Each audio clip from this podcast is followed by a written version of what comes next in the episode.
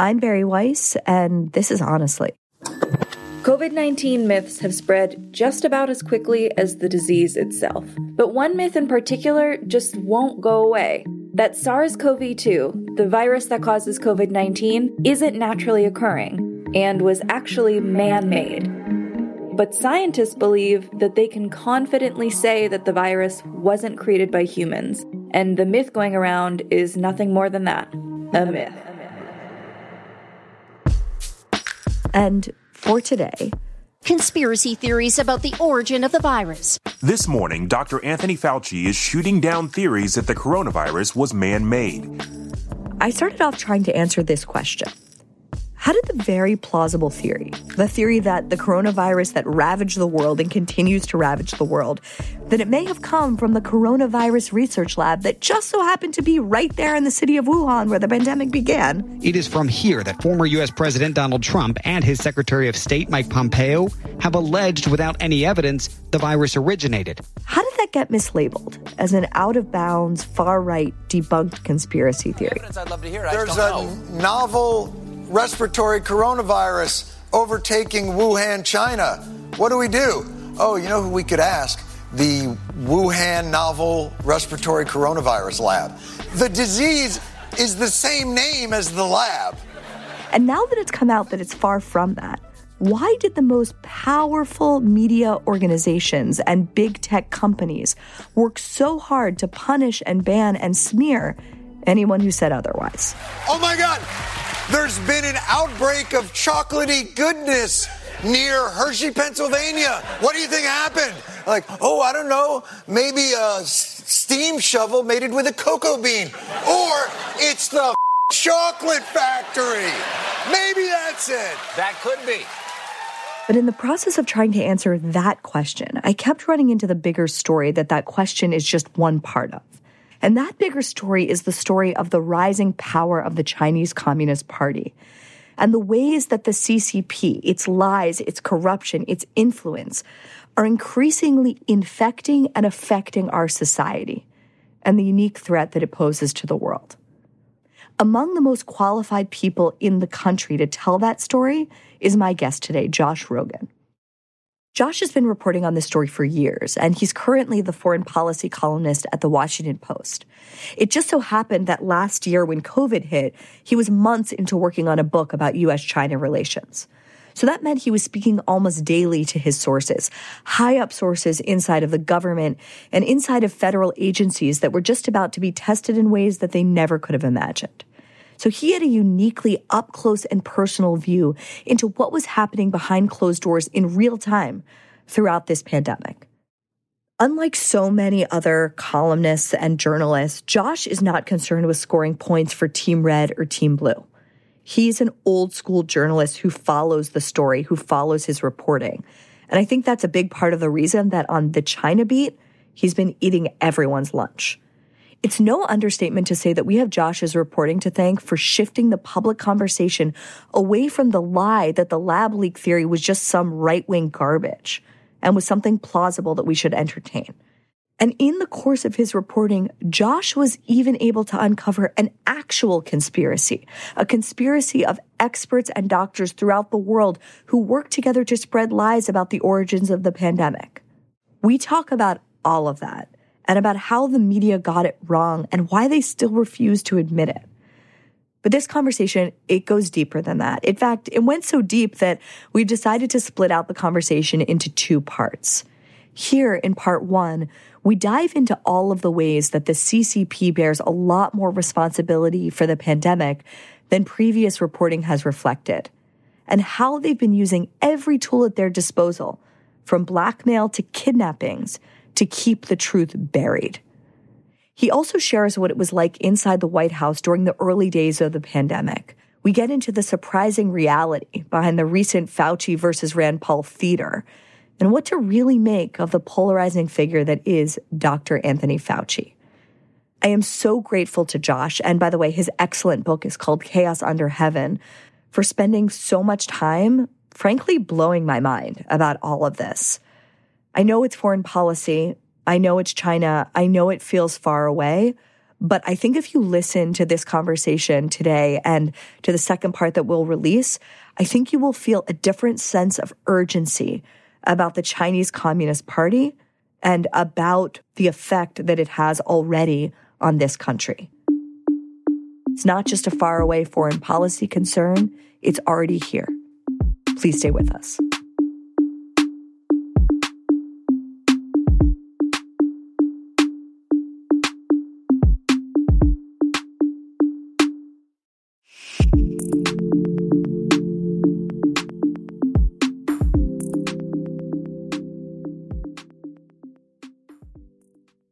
You're about to hear a preview of the Jordan Harbinger show, where we expose how patent trolls shake down innocent victims using legal loopholes and abuse of the system. Hello, I notice you've been sued for patent infringement. I'd be happy to represent you for a price. Just remember, your defense cost is going to run around $3 million. Wow. The patent we were sued on had, as I recall, 113 claims. And every claim was almost the same. In other words, one claim would say, a computer accessing another computer to unlock software. And the next thing would be software unlocked by one computer accessing another computer.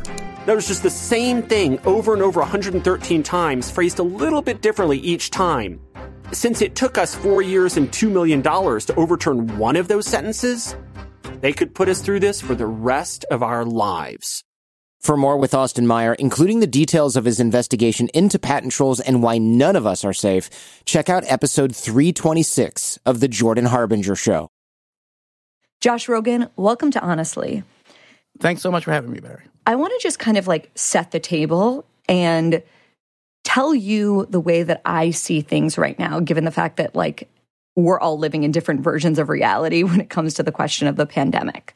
So so here's sort of how I see things we are I was I was going to say we just experienced, but it's really that we are still living through a disaster that is many, many, many magnitudes worse than Chernobyl, but Chernobyl on a global scale. We have over 4 million people dead from COVID.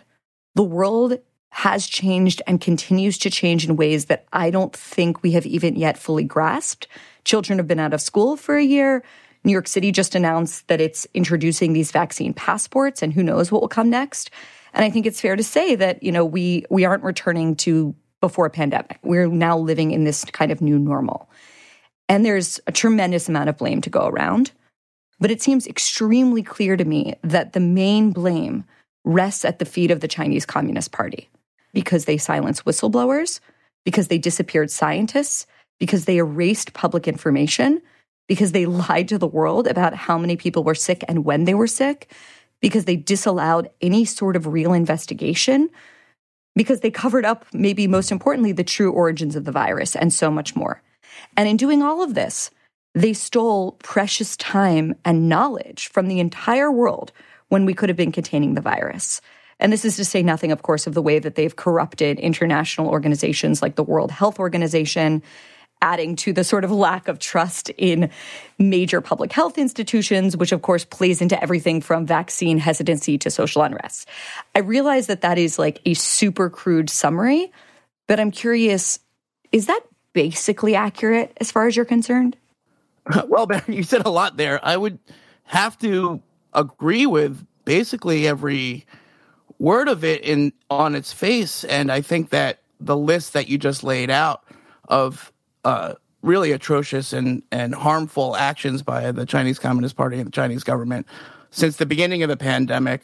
It could be much, much longer. We could spend the whole podcast on it. And they continue. You know, none of those things are past tense. To this day, the Chinese government still won't allow a real investigation into the origins. To this day, the early data on patients, which is scientifically important now, but also for preventing the next pandemic, is still being held under lock and key. To this day, China continues to use its power and influence as the first mover to advance its interests and not simply its national interests, but the party's political interests all over the world with vaccine bribery and coercion and on a grand scale in dozens of countries, the continued attacks on a, on any country or really any entity that dares to contradict the CCP's party line and so on and so on. And this is not, of course, I, I'll be quick to say that as we have this sort of broader awakening in society and around the world to the reality of a Chinese Communist Party that's become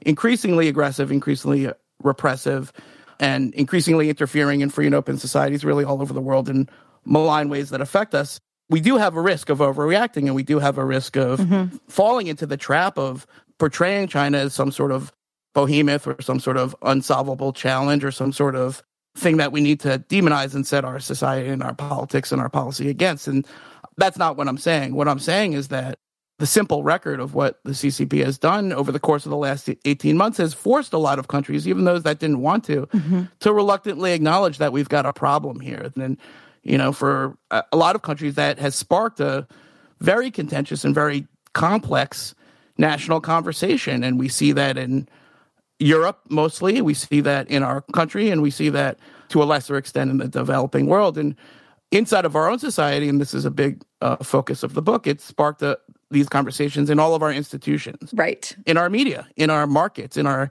tech industries, uh, in our Hollywood studios, in our sports, in the NBA, and of course now in our scientific community. And that's how it relates to the debate over the Wuhan labs because, you know, this grand bargain that most of the Washington uh, chattering class had bought into, not all, but most over the last 40 years, or at least the last 20 years, was that engagement and cooperation with the Chinese Communist Party uh, was the best way to encourage it to liberalize economically, which would then cause it to liberalize politically, and then that would solve the problem and avoid the Cold War and the Thucydides trap and all of those other things people warn you about when they tell you not to confront the CCP. And what the pandemic has made clear and obvious, and really I think indisputable, is that that bar- that bet has been lost. Totally that bargain was not fulfilled on the Chinese Communist Party side. They just decided to go another way, and that doesn't necessarily mean it was wrong to play that card to encourage them to to do the right thing and move forward and join the international community, basically on the belief that things like rule of law and human rights and individual liberty and yeah. some progress towards popular sovereignty were in the human interest, were part of the human character. And the CCP doesn't believe that. Okay, they don't think that way, and now they're taking the great, great leap backwards, and we just have to acknowledge that and deal with that. And the first way we could deal with that is by understanding how that relates to the pandemic that we're in. Well, I think one of the reasons, right, that the Washington chattering class and lots of other people believed that by liberalizing China economically, it would open it up politically was because of the example of the Cold War. And that was the playbook that they were working from. And, you know, I mentioned before Chernobyl, right? Chernobyl, when you say that word, you know, it immediately registers, as a kind of lesson about Soviet pathology and the extent to which, you know, truth is something that is sort of impossible in a fear based society, in a communist society. But I'm sort of interested in what you were just saying about how this has, COVID has led to a similar reckoning. I don't see COVID having the same resonance with respect to China and the CCP yet. Meaning, when you say Chernobyl, everyone's like, yes, Soviet, bad, I get it. I'm not sure that COVID has that same resonance in the popular imagination where people think, oh, this pandemic has shut down the world, therefore, and then making the connection to China and the CCP. But maybe right. you disagree I, about that. No, I understand what you're saying. I, I think I would say a couple of things. First of all, you know, what was Chernobyl if not an example of how a totalitarian closed dictatorship deals with a a disaster, a crisis, right? Exactly. All right. If you've seen the movie, you you totally get it. The miniseries, uh, that's what they do. They cover it up and lie about it until they're forced to admit it. And there's a direct parallel here to what's going on with the origin story. And again, uh, we don't know how the virus originated. Uh, there are two plausible theories. I say that both need to be investigated. I argue that only one has really been investigated to any degree for a number of crazy reasons I know that we're about to get into. But it's hard not to look at the Chernobyl example and say, oh, yeah, that's right. They're never going to own up to it because that's how uh, uh, these dictatorships act in these sort of situations. Of course, it's exactly how the Chinese Communist Party acted the last time they had SARS. Uh, they covered it up for, for, several months. They lied about it. Uh, they hid the science. And what did we do? We poured tens of millions of dollars into building them a bunch of new labs and giving them the know-how to how to work with risky bat coronaviruses. Awesome idea. right? I mean, So it seems to me that we should probably check it out, but we'll get to that in a second. On on your broader issue, I you know I what I say about the Cold War is that it's it's such an imperfect example because uh, you know this is the China challenge is so much more complex and in a in a way uh, so much more dangerous than the Soviet example because unlike the Soviet Union, uh, we have deep interconnectedness with China in our economy and in our politics, and that it will, will never change. And unlike the Soviet Union, the Chinese Communist Party is the richest uh, organization in the world. It's a basically operates like a like a cartel, like a mafia organization. I say it's like if the Gambinos own the richest country in the world. That's what it is. Okay, and mm. it's a it's a new kind of problem, and you know that's what they do. They go around to their businesses and to other countries. They say, "Oh, you know, they shake them down." Yeah, nice, nice, nice country guy. There'd be a shame if something happened to it. Exactly. You know, and that's what they've done with the vaccines and the shots and all of the rest and the masks. You know, in my book, I have a long story about how they blackmailed the Trump administration and basically said, if you want your masks, you have to shut up about the origins of the coronavirus. They in Australia, they said, uh, if you don't shut up, we're going to punish your beef and wine industries, which they did. They decimated their farmers in the middle of a pandemic just for mentioning the coronavirus origins. And this is, again, sort of what we don't understand about the CCP in our discourse, which is that it's not about uh, China or the Chinese people, the Chinese economy. It's about the party. It's about the party's survival and the party's political agenda, which includes and the party's expansion, right? And the party's genocide and the party's uh, control and the party's effort to not take over the world, but to shape a global order that makes the world safe for repression and autocracy. In other words, to either neuter or control international organizations like WHO, not to do something active, but to make sure that they never stop the CCP from doing whatever it wants, including covering up a pandemic that broke out on their soil. That they continue to break out. Did you see the news this week that there's 300 new Delta variant cases in China in 15 provinces? If you do the math on that, that's about 20 a province. Does that make any sense? They're lying about the outbreak that they're having right now, and then inviting uh, you know the world to follow their model and their example. And uh, that, that's that's a, a problem that we've never had to deal with before. And Chinese influence in our society, in our schools, in our markets, in our tech companies, in our culture, in our politics, and in our media, those are all very challenging and complex uh, and difficult issues to talk about because they're designed to be. Because what the CCP done has done is they've uh, created a, a, massive influence campaign under the rubric of what's known as the United Front, and what that does is it seeds our institutions with billions of dollars through proxies, through mm-hmm. fronts and organizations and people, in order to change our our society from the inside, in order to put their political agenda in our voices coming out of our institutions and our schools and our movies, etc. And it's so it's in a gray area somewhere between intelligence and propaganda, and it's very difficult to talk about, much less confront. And it, you know, again, we we, we have to make sure that as we're talking about this, that we're very careful to separate the Chinese Communist Party from the Chinese people, uh, who are not to blame for the, what their uh, government is doing to them and around the world. You know, we wouldn't blame the Italian people for the mafia, would you? So you wouldn't blame the Chinese people for the Chinese Communist Party. But at the same time, we have to realize that it was hubristic to think that we're we're going to change China, that China's development is going to be dictated by the Chinese people one way or the other, and that rather than change China, what we have to do is make a decision for ourselves. And how do we react to a Chinese Communist Party that is becoming expansionist militarily, brutally repressive at home, and doing things that affect our national security and our public health. And I think that means that we, uh, while we can't change China, we can try to shape their decisions. And I think that's sort of where we are now, although I would have to quickly add that that is not going well because the China issue, as it became uh, very prominent in our discourse, has become hyper politicized. And I think yes. this kind of gets to the next part of what you were talking about is the reason that we can't agree on the prognosis, much less the solutions, is because all of the actors in our political system are now abusing the China issue to advance their own BS in one way or the other, and and that is tra- well, that was it's as much of a tragedy for the China issue as it was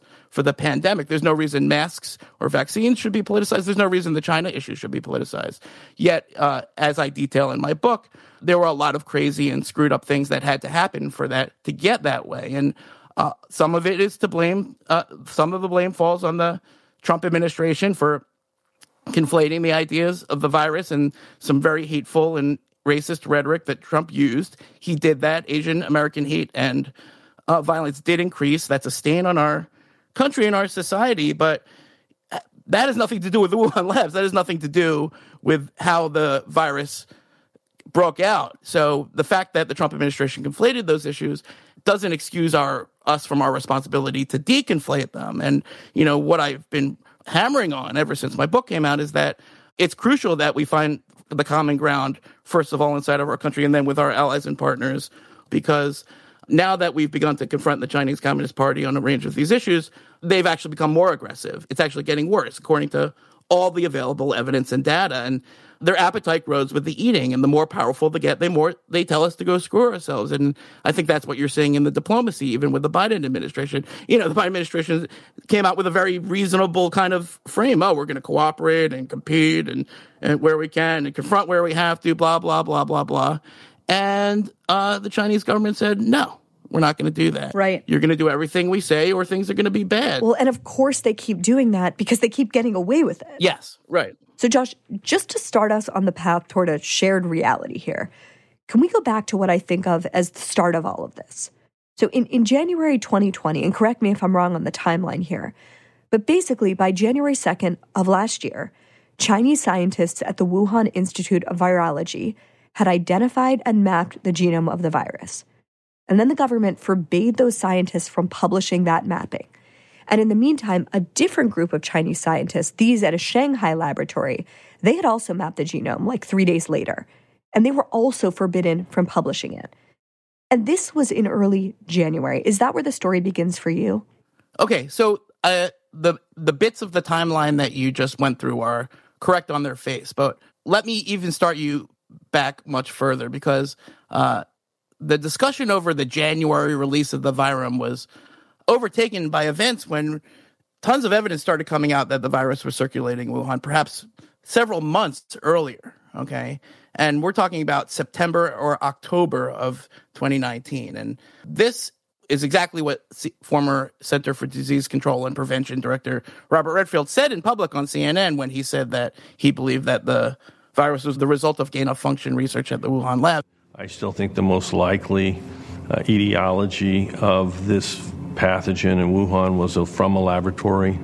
Um, you know, escaped. Uh, other people don't believe that. That's fine. Science will eventually figure it out. Everybody ignored him, and nobody ever spoke to Robert Redfield again after that for some odd reason. But there's a ton of evidence, and a lot of this is in the new House, House Foreign Affairs Committee minority staff report that just came out.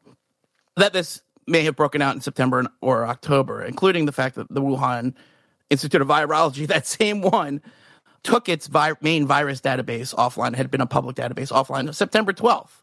Okay. And, uh, you know, dozens of the athletes that traveled to Wuhan in October for the Wuhan Military World Games, it's like the Olympics of the for militaries, got deathly ill and reported COVID like symptoms, although we, they didn't know what COVID was at the time, so they didn't get tested. So you're saying that the virus was already circulating as early as when? I'm saying what we have thought of as the timeline for the first year of the crisis, there's increasing piles of evidence that we need to revise that thinking. And we don't know, but that's what a lot of intelligence people think. That's what Robert Redfield thinks. And the Chinese propaganda, by the way, which I'm not relying on, obviously, is that the Americans brought the virus to Wuhan in October for those same World Military Games. So they seem to have some data that it was circulating in Wuhan in October. What that means is that they were covering it up for uh, covering it up for four months more than we probably than we even thought, right? Even in the first place, which is again exactly what they did the first time there was SARS.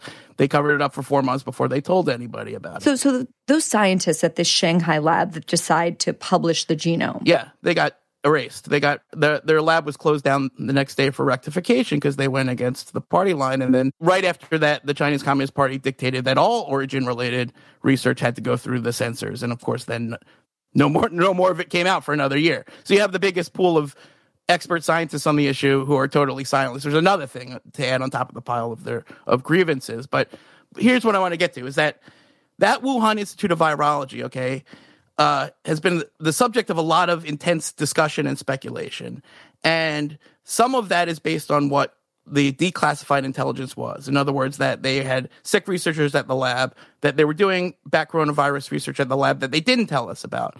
Work with mm-hmm. the Chinese military that they didn't tell us about. This is what the Trump administration released on January 15th. I heard you talk to Secretary of State Pompeo about this very issue, right? What you didn't know at the time was that the Biden administration later confirmed all of that stuff, the facts. They didn't say they think it was the lab. They just confirmed that the intelligence shows that this Wuhan Institute of Virology was playing a double game, mm-hmm. that they were taking our collaboration and our know-how and our money and then they built another part of the lab. Now, this is the part of the lab that Tom Cotton was yelled at for calling the biowarfare part of the lab, right? Back in when nobody was allowed to speak about the lab.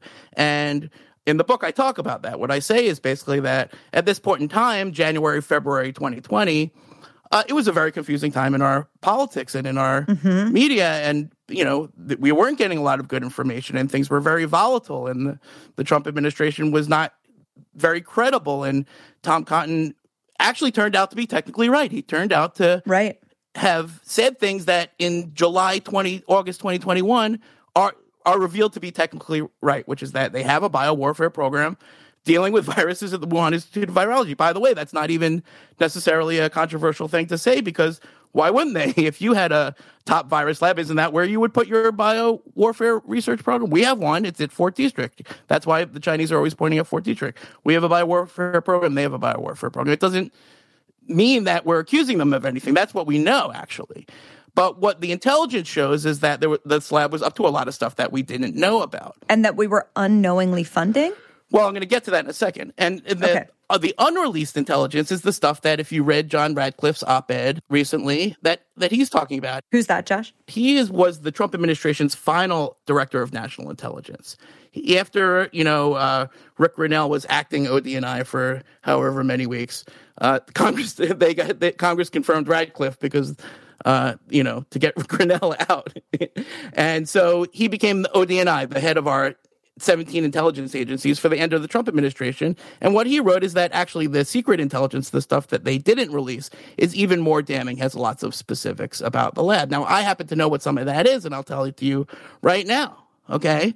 And this is, I guess, unreleased classified information. I don't have a classification. And so here goes. Drop it, baby. Let's hear it. What it says is that, you know, the symptoms that these sick researchers had were not your everyday flu symptoms. In other words, they were COVID specific symptoms necessarily. And these include no smell and what are called ground glass opacities in the lungs. Now, that doesn't medically prove that they had COVID, but that's some pretty specific symptoms. It also says, and this is something that David Asher, who worked in the State Department, has also said, but that I've confirmed independently, that uh, the sick researchers were not the working on. There's lots of stuff in the lab. They were like dozens of labs. The Wuhan Institute of Virology is a huge campus with labs mm-hmm. everywhere you look.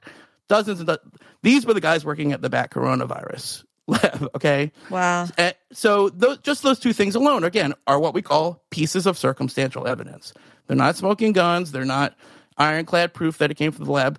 They're things to add to the pile of circumstantial evidence that tells me at least we should look at the labs and why are all these scientists telling us not to look at the labs? And you know how is it that we for a year we were told we weren't even allowed to mention the lab and now all of a sudden we're allowed to mention it but only in the sense to say that oh well we're never going to figure it out so who, oh well let's just go on with our lives and wait for the next pandemic.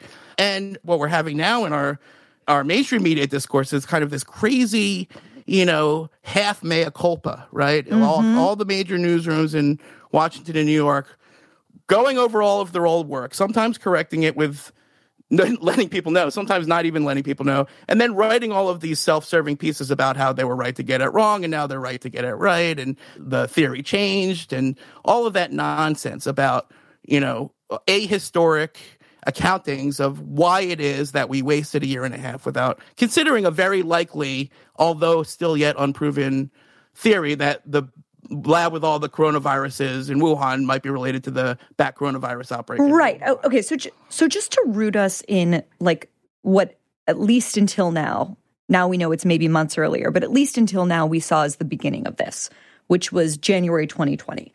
At the time, the theory being pushed throughout the mainstream press was that this was a virus that came from a wet market, that it came from direct contact with animals. I want to understand how that became the mainstream explanation and how, and I remember this very clearly. There's that blogger Zero Hedge, okay, who you might remember. And he was one of the only people, I don't even know if he's a real person or a group of people, who was saying, actually, guys, look at this map. Look at this place called the, you know, the Wuhan Virology Lab it's within feet of, you know, and he kind of like laid out the whole theory of the case. And I believe at the time he was banned from places like Twitter. And of course, anyone who touched the idea that it might have come from the lab was smeared as a conspiracy theorist. Yeah. How did that get repressed so effectively? Yeah. Who was doing the repressing and who was pushing this idea of the wet market, which if the whole reason that the lab leak theory that that was untouchable, right, was that it was somehow like bigoted or conspiratorial. The idea of like eating dogs in a wet market seems like way more, More problematic on its Of face. Of course, So, like, yeah. w- how did this shift Right. down in the way that it did? Right. The the Chinese people eat bat soup theory, I always thought was way more racist than scientists made a mistake in the lab. Yes. I happen to know exactly how that all got screwed up because I was writing a book about US China relations, so I had real sourcing on what was going on inside the relationship, but I was also, you know, working in uh, two different newsrooms at the time and dealing in a, a mainstream media news environment that was all screwed up, okay? And basically what had happened was that as soon as I have to remember now, January 15th, okay? Yes. 2020, the Chinese leadership had come to the White House to announce the phase 1 trade deal. Ladies and gentlemen, the President of the United States, accompanied by the Vice Premier of the People's Republic of China. And there was a 3-hour like love fest in the East Room. Today, we take a momentous step, one that has never been taken before with China. between Donald Trump and the Liu He, the vice premier of China. Together, we are righting the wrongs of the past and delivering a future of economic justice and security. Who had just negotiated this phase one trade deal, which was like, you know, $50 billion worth of soybeans, which is nice for the soybean salesman, but did not actually fix the U.S. China trade relationship in any significant way, especially when you're considering. Consider that we just spent $6 trillion on a pandemic. But anyway, setting that aside, I want to thank President Xi, who is watching as we speak, and I'll be going over to China in the not too distant future. But I want to thank President Xi, a very, very good friend of mine. We've uh, we're representing different countries. He's representing. But President Trump said in this uh, event was that this was a new era of wonderfulness and cooperation in U.S. China relations. We're delighted to be joined by Vice Premier Liu He, a man who also has become a good friend of mine and somebody who's very, very talented and very capable. Whether or not he believed that, that's what he said. And uh, the day after the Chinese delegation left, the news started pouring in about the coronavirus. Wow. They didn't mention it. In other words, they didn't say anything. They never mentioned it. It didn't come up. Neither side brought it up. Okay. And meanwhile, you had people inside the national security system, including people like Matt Pottinger, but not only Matt Pottinger, who was the deputy national security advisor at the time, a China hand, a former reporter whose wife is a virologist, whose brother's an epidemiologist. He was at the nexus of all of these streams of information, trying to sound the alarm. And inside the White House, President mm-hmm. Trump, who just thought he just made peace with China, was getting a different message from his economic and political team. Okay. And they were saying, don't worry about it. And Josh, who was that? Mick, Mick Mulvaney, you know, but the first estimate about the coronavirus pandemic budgeted, he budgeted it at $800 million. That was his first pass at it. And then you had guys like Peter Navarro, who were considered to be kooks, said, no, it's going to be a several trillion dollars. So Trump, hearing both of those things, you know, decides to go to his tiebreaker, and his tiebreaker was Xi Jinping. And as exclusively reported in Chaos Under Heaven, Xi Jinping, in two separate phone calls, February 6th and March 26th, lied to the president of the United States about the coronavirus pandemic. What did he say? He said it could be tr- it would go away in warm weather, that it could be treated with herbal medicine, that they had it under control with China, nothing to worry about. Three days later, after the February 6th call, Now, the virus that we're talking about having to do, you know, a lot of people think that goes away in April with the heat, as the heat comes in. Trump is on TV saying many people are saying the the virus will go away in warm weather. He didn't tell us that many people was the Chinese president who was lying to him. We're in great shape, though. We're, we have 12 cases, 11 cases, and uh, many of them are in good shape now. if you read the book, you'll see that you know I'm there's a lot of things that I think the Trump administration did right. There's a lot of things I think they did wrong, and you know if you're a pro-Trump or, or anti-Trump guy, you'll you will learn something new that you didn't know before. But the point is that uh, you know Donald Trump trusted Xi Jinping over his own people, and that had a devastating effect on his the garble that was inside of his head and therefore the garble that came out of his mouth and into our policy and our response to the pandemic. It doesn't absolve President Trump of all the other mistakes he made, bleach in your butt, hydrochloric, whatever, you know. but the bottom line is that he trusted his friendship with Xi Jinping, and Xi Jinping uh, took him. He played him. Well, and that's a pattern with him. He's constantly trusting these strong men over his own people. Exactly. But then when he realized that Xi Jinping had lied to him several months later, he unleashed his national security folks to take retribution, and they took everything that they could think of off the shelf and launched a, tic- a war against TikTok and et cetera. So, so the personal relationship between Trump and Xi Jinping is really important at several points in the story. But just to get back to the question that you actually asked me, the answer to your question is that immediately after that happened, a group of scientists who were the primary sources for a group of journalists uh, intentionally, as we now know, American scientists, American, not just all over the world, but Western scientists, somewhere in Europe, et cetera. Yeah. Intentionally, now we know, coordinated an effort to directly call the lab leak theory a conspiracy theory and to attack any anybody who defied that narrative. Now, those scientists were very close to Anthony Fauci, but uh, as the emails that w- later were revealed show, uh, you know, they did not necessarily believe that that this was a conspiracy theory. In other words, they were communicating amongst themselves that they saw evidence that the virus might have been manipulated or related to modifying research in in in, the, in a lab, uh, but they told the public something different. Why did they do that? I'll get to that in a second. Now, just to, on the emails, what they'll say is that, oh well, Initially, we saw some signs that it might have come from the lab. And then we did more research and concluded that it was a conspiracy theory. Okay, that's their cover for that timeline. But what I say is, if you look at that timeline, it's completely impossible for them to have come to that th- conclusion in the, in such a short a time. And besides, as we now know, there's plenty of evidence that by looking at the way the virus looks and the way the virus acts, that it might have been related to the lab in some way. And we can get into that too. But the reason why they did that mm-hmm. seems to be that they did not want this research at the Wuhan lab uh, to be the, the focus of the investigation because they are connected to that research. In other words, whether I'm not saying that the the research that Anthony Fauci sponsored in Wuhan sparked the virus. Not, I don't think that's what happened at all. I think what happened was that th- this group of scientists, a group of virologists, mostly virologists, who have been funding all of this research, whether you call it gain of function or not, we can get into that too. Mm-hmm. It's very clear that they, over the years, built up these Chinese labs with tons of money and tons of know how, and that these Chinese labs, especially in Wuhan, then took that knowledge and built another part of the lab. So it doesn't mean that they funded the virus research as Rand Paul might assume. It simply means that their theory of the case, their entire industry, their entire sort of legacy which is that the best way to prevent and predict pandemics is to dig up a bunch of dangerous vi- viruses and play around with them in labs, no matter what you call it, uh, mm-hmm. would necessarily have to be called into question if that research was connected to the outbreak. In other words, their entire business, their entire $200 million worth of research mm-hmm. would necessarily have to be stopped if it's connected to this research. Right. They have a direct conflict of interest. Anthony Fauci has a direct conflict of interest. Peter Daszak, the head of the EcoHealth Alliance, has a direct conflict of interest. And that's okay you to have a direct, direct conflict of interest, but it's not okay for them to tell the rest of the world that you've come to a conclusion that serves that conflict of interest and then disguise the way that you came to that conclusion.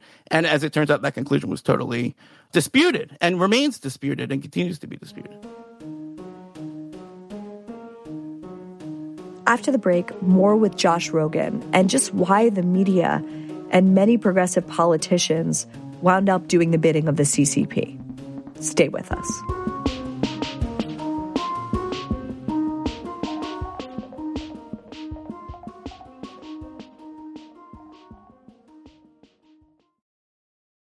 There's so much more to Jewish history than persecution. I know it's sometimes hard to believe that when you talk to Jews, but trust me, there is. And in Jewish History Unpacked, the newest podcast from the people who brought you Unpacking Israeli History, you'll find out about some of the craziest, most amazing, but lesser known stories that fill the Jewish history books.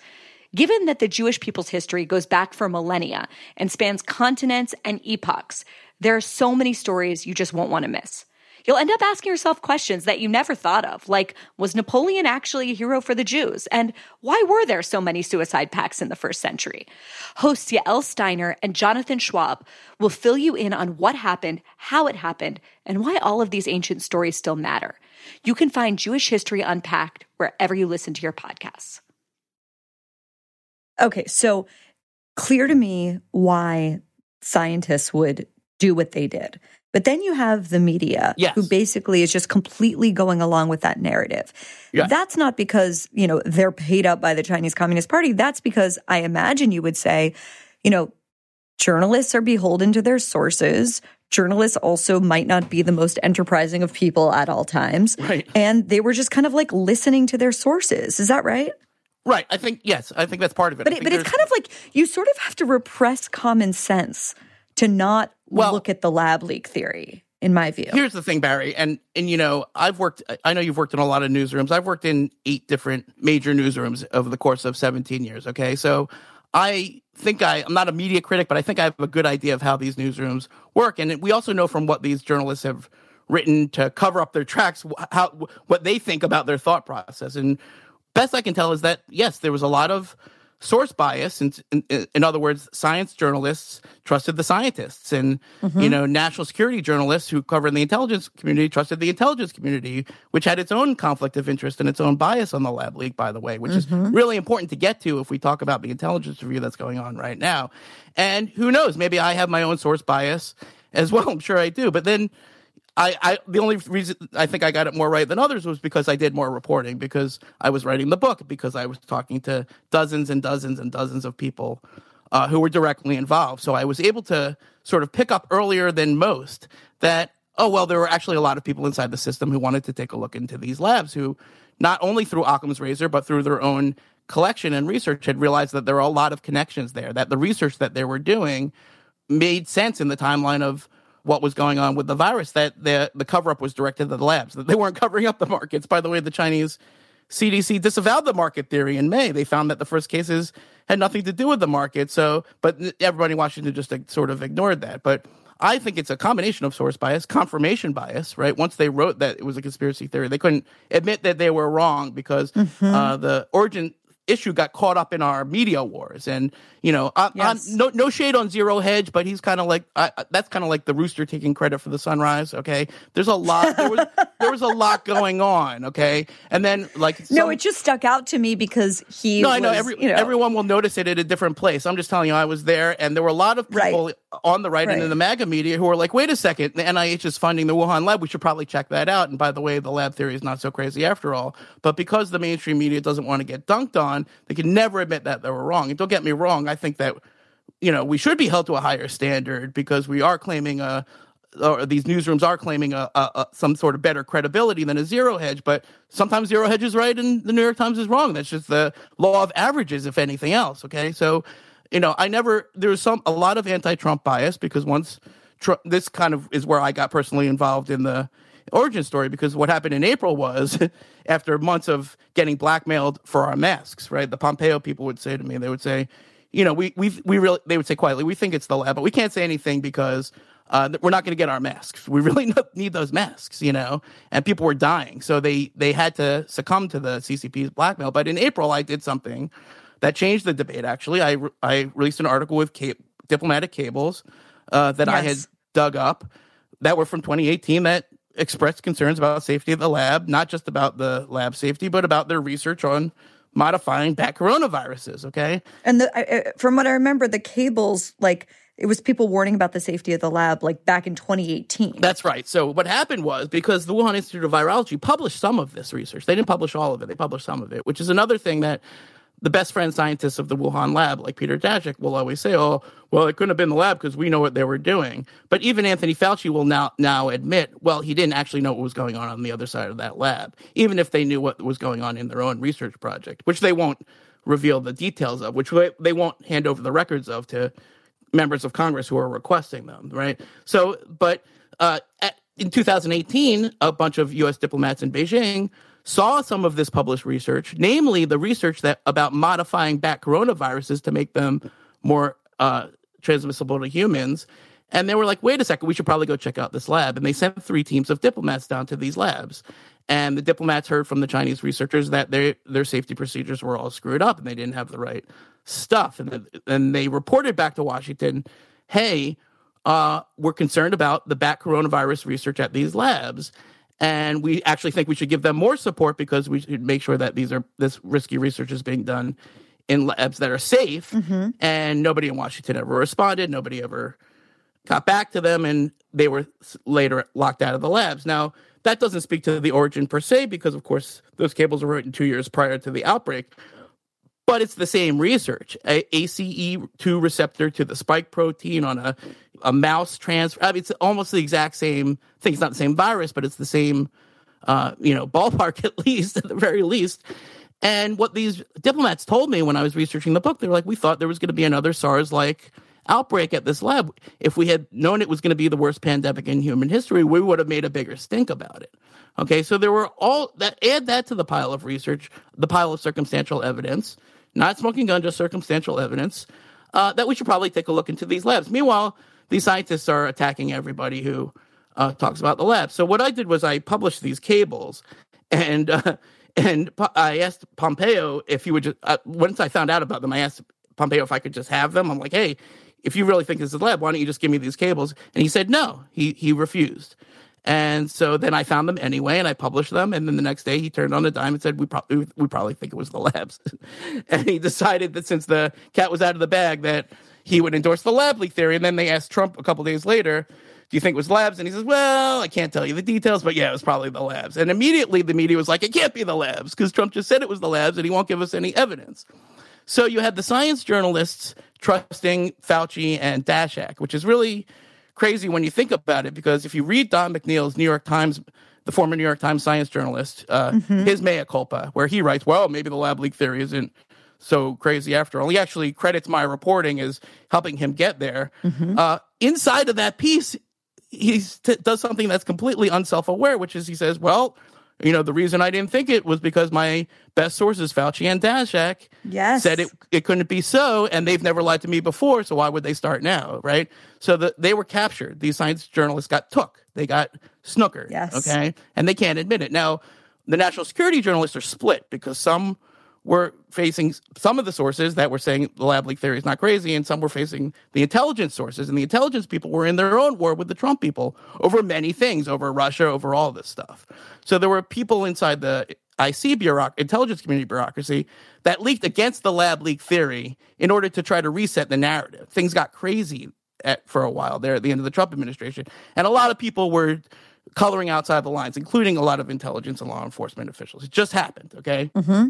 So the editors in all these newsrooms looking at that and okay, we've got Trump and Pompeo on one hand, Anthony Fauci on the other hand. We're going to go with Fauci and Daszak. Of course. Seemed like a reasonable thing to do. Now, again, I didn't do that because I had done more reporting. I wasn't just depending on Trump and Pompeo. I had a lot of other sources.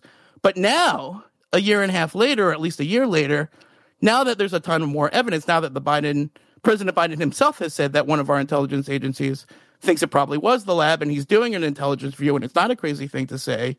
None of these media organizations can admit where they got it wrong. So they're all sort of saying, well, the theory became more credible. No, the theory didn't change. Mm-hmm. You know, they just realized that they didn't do their jobs. And, you know, the media journalists are probably the worst of all of them because they are in charge of policing us, the regular journalists, and they don't even understand what the hell happened. And so I don't think we can ever untangle it in our public discourse, except for this podcast right now, Bari. This is the this is the one. if people want to really know the ground truth of how we got into this mess, they're going to have to listen to this episode of your show, uh, or be lost.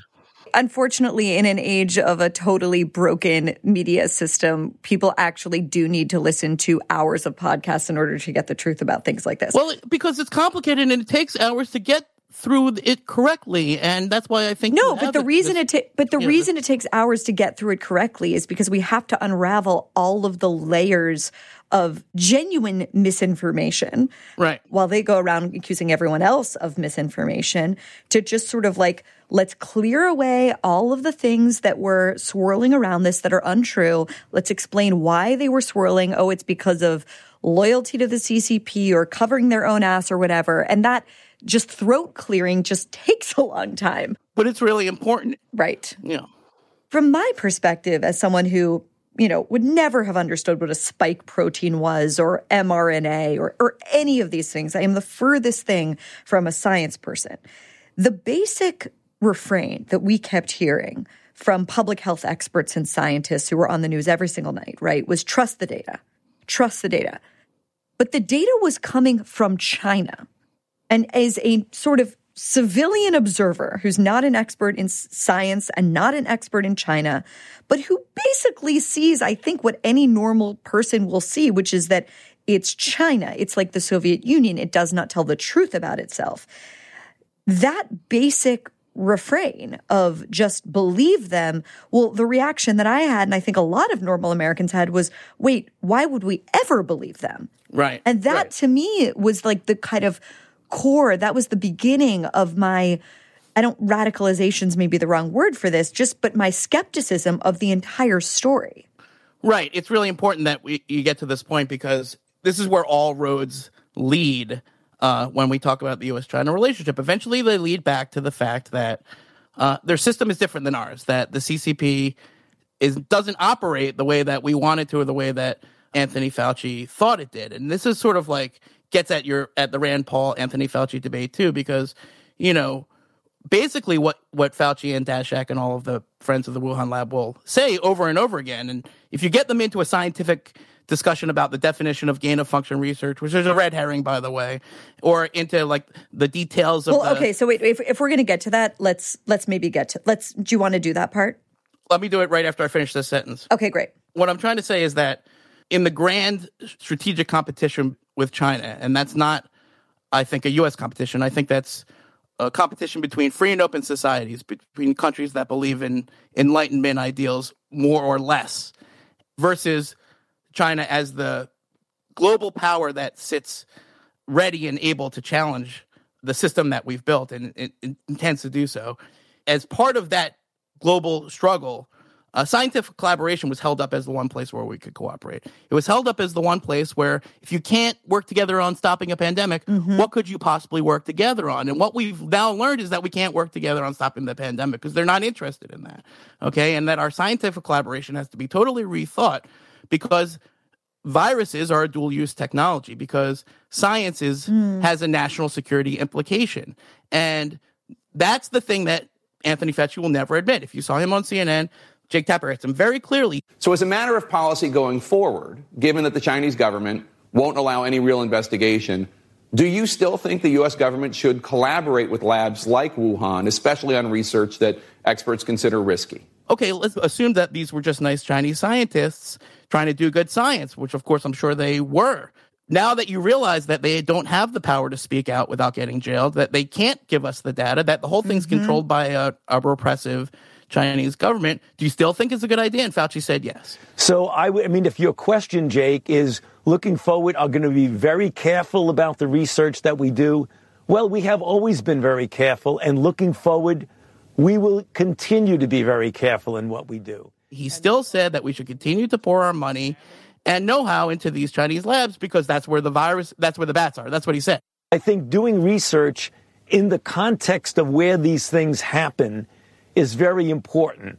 If we were starting to look for bats in Secaucus, New Jersey, or Fairfax County, Virginia, it wouldn't contribute very much to Yeah. our understanding of where SARS-CoV-1 originated. You can't get a bat somewhere else. I don't understand. Or you, why not just get the bat and take it out of China? Or if that's what it comes Exactly. But but it's worse than that because if you read his last interview in the New York Times, what he proposed was a drastic multi-billion dollar expansion of this project, okay? He wants to build 20 times the capacity to dig up dangerous viruses and play around with them in labs, including labs in China. That's his solution to the pandemic. He wants to sextuple the budget for the research Wow. into this very risky research. Okay. And that seems like a crazy thing to do before we figure it out if that's the research that sparked the pandemic. Again, I'm not saying it did. I'm saying we should probably figure it out before we give Anthony Fauci several billion more dollars, which is his, his explicit ask in the New York Times. That's what he wants to do.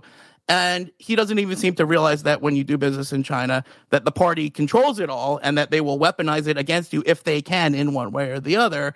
And that is like, a, like just a, a a problem that's just like too big for our discourse right now. People can't wrap their heads around it. Wait, we're going to respond to the pandemic by increasing the risk exponentially and paying the Chinese for the privilege after they just told us to to screw ourselves when we asked to get into the lab next to the coronavirus outbreak. They won't even let us into the lab. And Fauci said, "Oh, let's give them some more money." So, so what is the most generous read of Fauci's position? Why would he possibly be recommending that? As, You know, as I- in, in the aftermath of this. if I were to give him every benefit of every doubt, I would say that Anthony Fauci believes in his heart of hearts that the best way to prevent a pandemic is by uh, digging up all the viruses in the world and uh, playing around with them, making them more dangerous so we can get a head start on therapeutics and vaccines. And of course, that's what the project was meant to do. It was called the Predict and Prevent program. Now, of course, it didn't work. It didn't prevent or predict or predict prevent the pandemic. But what he would say is that, well, we didn't do enough of it. And if we just you know, Mm. quadruple it, then we're going to predict and prevent uh, uh, maybe a, a, a influenza pandemic or something like that, or a bird flu pandemic, which are like the two next examples that which are which would each be like much much worse than this one, by the way. And uh, I think that he, may, in his heart of hearts, he may, I'm sure he believes that. Okay, I'm sure he doesn't. He's not trying to start pandemics. I'm sure he's trying to prevent pandemics. There is another school of thought out there, right? The other school of thought among scientists uh, is that no, rather than dig up dangerous viruses and play around with them in dangerous labs, uh, we should put all of that money, all of those billions, into surveillance mo- monitoring and pre positioning of uh, reaction equipment in the places where the outbreaks are likely. In other words, where the bats are. Okay. And if we just stamp out outbreaks when they pop up, you would save a mo- lot more lives than trying to dig up a lot of viruses. Now, the problem, of course, is that because Fauci is the head of the agency that distributes all of the money, 90% of the money for virus research, he, he makes the rules. And so if you're fu- if you want to be funded in that industry, you probably have to go around along with the program. And that's another reason why all of these scientists, and I used to get contacted by scientists all the time who say, I would love to speak up against this gain of function research, uh, but I can't do that. I'm going to lose my grants. I'm going to lose my career. All right. And that's uh, the inner, inner politics of the scientific community that have now been, uh, that have now emerged somewhat when we see more and more of these scientists uh, say, no, wait a second, this was really dangerous research that we probably shouldn't have been doing in risky Chinese labs, even if the outbreak didn't come from the lab, even if the lab leak theory is not true. We've identified a risk now. Yes. Clearly, right? We now know that these labs have zero accountability and zero transparency in a crisis. So how can we fund them?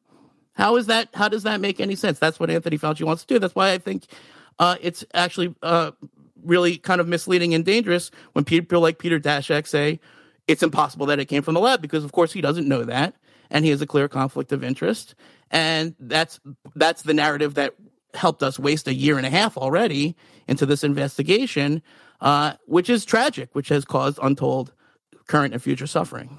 So, and Josh, what is your opinion of the polarizing man, Anthony Fauci? You know, I think there are a lot of bad faith attacks on Anthony Fauci, and I think there are some good faith attacks on Anthony Fauci. And I think that, uh, you know, we have to separate the two. Uh, you know, I he became super politicized in the context of max masks and other decisions last year. Uh, this is a different thing. You know, people can be complicated, and you know, if uh, I'm not accusing Anthony Fauci of breaking the law, what I'm saying is that he had a fiduciary responsibility to oversee the help and assistance that the U.S. government was funding in these Wuhan labs, and he didn't do that. As we now know, he admitted that he didn't know what was going on in these labs. He should have. And what that tells me is that we have to stop uh, uh, entrusting the oversight of risky research to the people who benefit and sponsor that research. That if we, if this if science and and viruses are considered a national security sensitive technology by our adversaries, then we have to act accordingly and consider them uh, national security uh, sensitive ourselves, and then we have to uh, take the oversight out of the scientific community and put it into our policy and uh, national security community where it belongs. The, Josh, that takes us kind of perfectly into the recent showdown between Anthony Fauci and Rand Paul. Dr. Fauci, knowing that it is a crime to lie to Congress, do you wish to retract your statement of May 11th where you claimed that the NIH never funded gain of function research in Wuhan? Senator Paul, I have never lied before the Congress, and I do not retract that statement. This paper that you are referring to was judged by qualified staff up and down the chain as not being gain of function. So what was? Let me take, finish. You take an animal virus and you increase its transmissibility to humans. Right. You're saying that's not gain of function. Yeah, that is correct. And and Senator Paul, you do not know what you are talking about, quite frankly. And I want to say that officially. And I think it was you that wrote a column that was like, "Sorry guys, Rand Paul was right." Right. You do not know what you are talking about. They took animal viruses that only occur in animals and they increased their transmissibility to humans. How you can say that is not gain of function? It is not. It's a dance and you're dancing around this because you're trying to obscure responsibility for four Tell us about the nature of that exchange, which speaks to this phrase that I think a lot of people are sick of hearing and don't really know what it means, which is this question of gain of function research. That was the subject that the senator and Anthony Fauci were discussing. Explain to us what gain of function research is, why it matters, and why Rand Paul was right in that exchange. Sure. So, you know, anytime you're working with viruses and you're uh, increasing their transmissibility or their virulence, in other words, making them more dangerous, you're adding a function.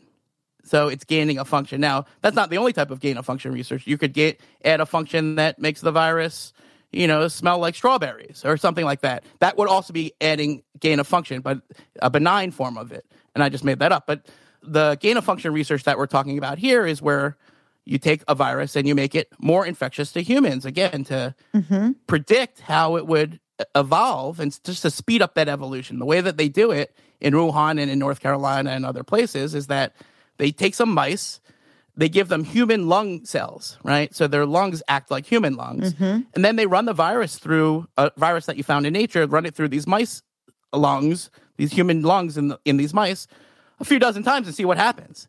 And then if it gets more dangerous, they take that one and they're like, oh, good, good, good. Let's take that one and make run it through a bunch more mice and see what happens until they get a super virus. And then like, okay, let's try to figure out how to solve this super virus. That's the benign and simplest way to describe mm-hmm. gain of function research.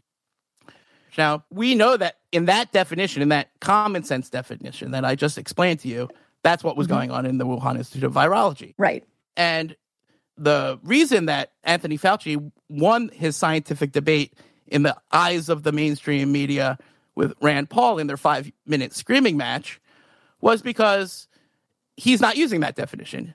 Anthony Fauci is referring to a definition that the NIH uses, which is a very specific and narrow version of that definition that he helped to write. What we're alleging is that gain of function research was going on in that lab and NIH funded it. That is you can't not get away from it. It meets your definition and you are obfuscating the truth. I'm not obfuscating the truth. Senator you are the one. Time is expired, but I will. It just looked like word games.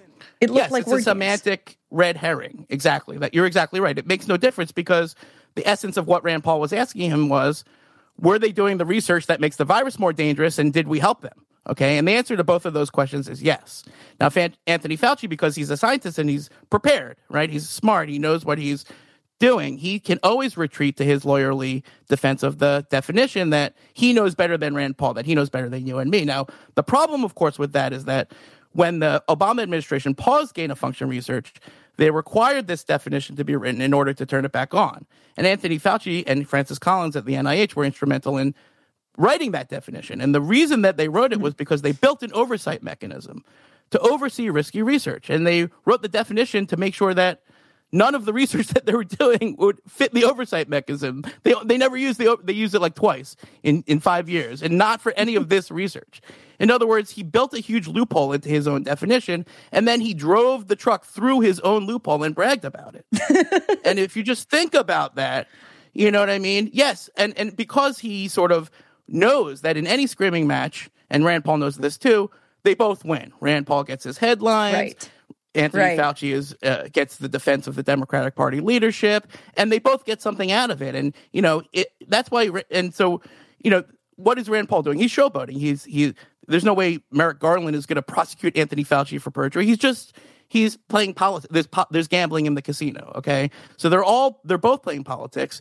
But the reason that Fa- Fauci keeps getting away with it is because uh, he's able to evade the essence of the question, which is, hey, how come all of that research that you're not just him, by the way, we're talking about the Defense Department, the Homeland Security mm-hmm. Department, USAID, all of this help and know how that you're pumping into these Chinese labs, and you no idea what's going on in these labs, and then you're telling us not to look at the labs, that's not okay.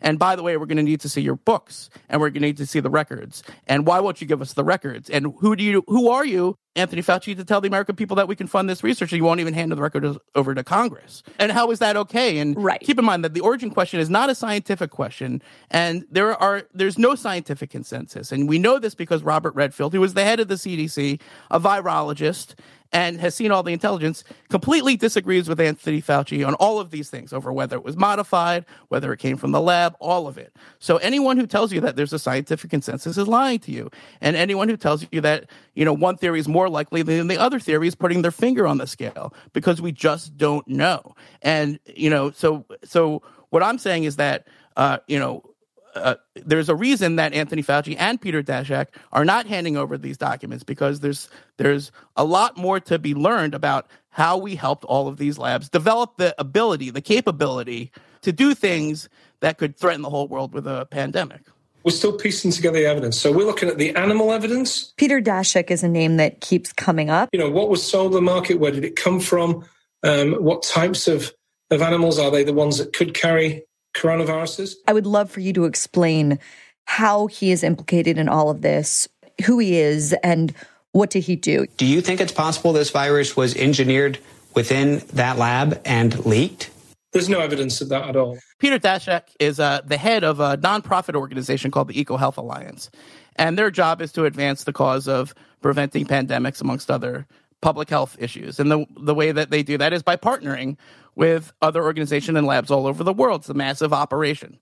And their main funder is the US government, but they also get money from the Chinese government and lots of other places. Mm-hmm. Now, Peter Daszak is not a virologist, he's a zoologist, actually, but what he's been doing over the last 15 years is going around to bat caves and digging up bats with lots of other scientists, including the scientists at the Wuhan Institute of Virology. They're close collaborators, close partners. And in fact, he was in charge of some of the money, but not all of the money that flowed from U.S. taxpayers to these Wuhan labs. And, you know, people focus on Fauci too much. The biggest chunk of it came from the Defense Department, from the Defense Threat Reduction Agency, in fact. And if you just think about that, well, what are they paying Peter Daszak to do? They're, to monitor the threats that are coming out of these Mm-hmm. Wuhan labs. And DHS, the Department of Homeland Security, paid EcoHealth Alliance a couple million dollars to fight disinformation about the pandemic. Think about that for a second. and what he did instead of fighting disinformation was that he spread disinformation. Okay. Again, I'm an opinion columnist, so that's my opinion. But I think the evidence is indisputable. And when you look at his role in organizing that first letter in the Lancet, which called the lab leak theory a conspiracy theory, and his subsequent interviews, several things that he said that weren't true, and then his continued refusal to hand over the details of his work with these labs to Congress, I think you see a pattern of misleading and obfuscating what was going on in these Wuhan labs to the extent that he is aware of it. And again, because his career is tied to the labs, because his work, his research is tied to the labs, and because he is currently seeking billions of dollars more to do more of this work. And that is all threatened by the distinct possibility that the labs were related to the virus. Now, again, I think that he's become sort of a target of the right wing and MAGA media. I think some of those attacks are unfair. I think a lot of them are fair. Okay. And nobody in this story is 100% good or 100% bad. Nobody, none of our institutions, and and it's becoming clear to me, Bari, the more we get through this conversation, none of our institutions perform well in this pandemic. Not our Right. media, not our government, not our industry. You know, the first responders, they're the only ones who stepped up. The first responders are, are the only true heroes of the pandemic. Uh, the rest of our public institutions, Congress, totally failed, uh, continued to fail. Both parties performed horribly, horribly throughout this, and especially on this issue. Because why is it that the Democrat, and by the way, you know, as I've said before, full disclosure, I'm a I'm a, a- agnostic Democrat, right? I'm like I'm kind of like a an atheist Jew. Like I I, I I'm I'm a registered Democrat. I'm culturally democratic, like I'm culturally Jewish, but like I'm I'm basically an try to be an independent thinker, right? Uh, but that's a long way to say that I I think it's a, a tragedy that the Democratic Party is silent on the origin issue. Why are they silent?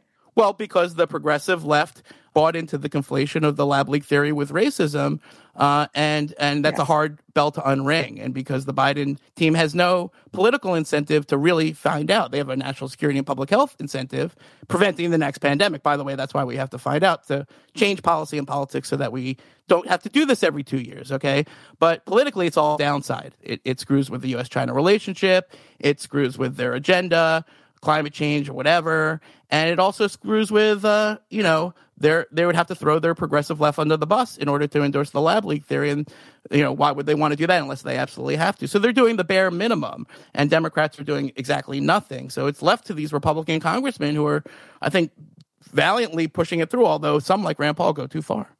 Well, it's interesting to me, Josh. I always think of you as a news side reporter because that's what you were for a really long time. For the first 15 years. Exactly. And now you're an opinion columnist. I'm, I guess I'm wondering if you can be a little self reflective here without putting you too much on the spot. Do you think you would be able to report the things you're reporting and say the things that you say with the freedom with which you're saying it if you were on the news side of a paper like the Washington Post, where you're currently on the opinion side? Would you have been able Well, to no, pursue but- your curiosity in this way? Well, I'd be able to pursue my curiosity, but in a different way. You know, I, I, I spent my first 14 out of 18 years as a journalist doing quote unquote straight news reporting. But, you know, Hunter S. Thompson says the only true objective news is box scores and race tabulations, you know, and so, and stock market tickers, right? So, you know, he calls it a, co- a pompous contradiction in terms, right? But I, when I was a straight news reporter, I made a very determined effort to understand my own biases and then to take them out of my articles. And that's where the Mhm. integrity lied. And did uh, understanding what your intellectual prism was this is how i thought about it. Understanding your intellectual prism and then accounting for it in your reporting as to be unbiased and fair. Now that's an ideal that mo- you can never reach but the integrity is in trying to do that. Not all uh, news reporters do that but a lo- most of them do. Now as an opinion columnist my my role is to tell my readers my biases to wear them on my sleeve and then to honestly engage arguments against them. In other words, opinions are not biases. Now I can just be honest about what I think. And for me, that, uh, of course, is a much different uh, journalistic muscle and it's a different process. And I like it more because I get to, uh, you know, be myself more. But I think there's an important role in journalism for both of those. And I think both of those can be corrupted in different ways. And so, you know, what I try to do is, again, with, with anyone, with a podcast or in my column or on Twitter, just to, be honest with my readers and even with my opponents and even with people who I disagree with. And in our age where there's so little trust in what goes on behind the curtain of newsrooms, right? Because most people Mm-hmm. Mhm. don't it's not a conspiracy. You're right, Bari. It's mostly incompetence, right? It's like like if you had to be honest about it, it's not a conspiracy. It's it's a little bit of incompetence, it's laziness, it's relying on the sources that are convenient to you and that you Right. socialize with. Right. But then I think the the true deeper thing is and I don't know how to describe this without sounding a little crazy. It's a it's like there's there's there's just a there's an incredibly powerful element of just hive mind at work. Sure. Groupthink at work. And if all of your friends and all of your colleagues are going in one direction, and that's the thing that's also being reflected back to you exponentially in places like Twitter. And it's saying to you, Anthony Fauci is a prophet, Anthony Fauci is a god, Rand Paul is a crazy kooky nut, which I understand why people would say that. Sure. It's going to become extremely difficult for you to say anything other than that, or frankly, maybe even to think anything differently if that's your entire echo chamber. That's what I think people who are not close to the media business can't seem to understand. Like I talk to a lot of people on the right who think that it's like, you know, this conspiracy from on high. And it's really just much more mundane than that. It's really about just like in any culture, who are the people you're surrounding with? Who are the heroes of that culture? Who are the villains? And, you know, do you kind of swim along those waters, right?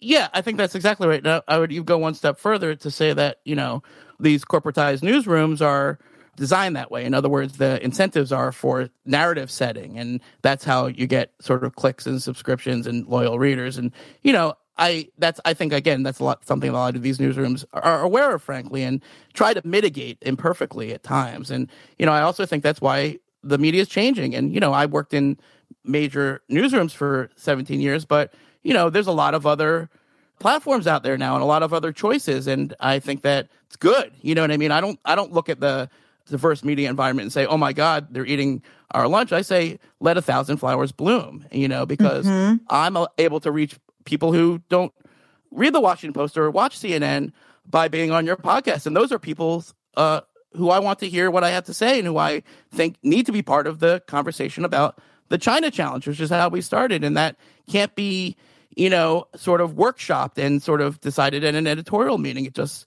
it's, it's not going to work that way. And I think the newsrooms actually what they what they bring to bear is this reporting and digging ability. In other words, you know the the commentators would have nothing to commentate on if the these reporters weren't digging up all these facts and holding government accountable. And on a good day that happens a lot right? A lot of skilled journalists doing the professional work of journalism uh, i value that. I want to be in that uh, in that game. And i that's why i do a ton of reporting in my columns because i think that's important. My boss fred hiatt likes to say uh, we like to figure out what's going on before we figure out what we think about it you know? Right.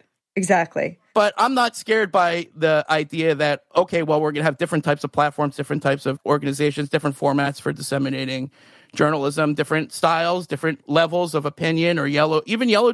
These are all things that I think are steeped in the American tradition, frankly. You know, and we just because there's not a lot of transparency and there's a lot of sort of infighting, uh, we lose sight of the goal, which is to have sort of a robust marketplace of ideas. And, you know, I also do think that because our politics got so broken during the Trump era, and actually newsrooms kind of lost their way because yes. dealing with the Trump team was a mess. It was a disaster. Okay. And it was some things, it was hard to check things and it was hard to know, you know, they lied all the time. It was just different. You know, they, mm-hmm. they sort of mm-hmm. broke a lot of what I call the functional dysfunction of Washington, where nothing works the way it was supposed to work, but everyone muddles along. Yeah. And, yeah. and Trump smashed that. He flipped over the chessboard, right? And you could say that that needed to be done, but he didn't set it back up again. And this left a lot of newsrooms in a weird position. And I, think they're sorting through it now. So I'm I'm a I'm a booster of the mainstream media. I'm not ashamed. I'm proud to be part of the mainstream media. At the same time, I'm I have I don't mind at all pointing out its flaws because I think that's the only way uh, it can improve and adapt to the times, which in many cases it's failing to do. Thanks for listening, and stay tuned. Later this week, we'll be releasing the second part of my conversation with Josh Rogin. When one tweet can get the NBA punished to the tune of $400 million, well, a lot of people can instantly realize that we've got a problem here. Exactly. And the problem is that the Chinese Communist Party is now exporting its social credit system and its censorship to us, telling us what we can think and what we can say and what we can tweet. Yes. To tell us that we don't have our rights, even inside of our own country. That's the first line of battle. That's the first thing we can't tolerate. For more, visit honestlypod.com.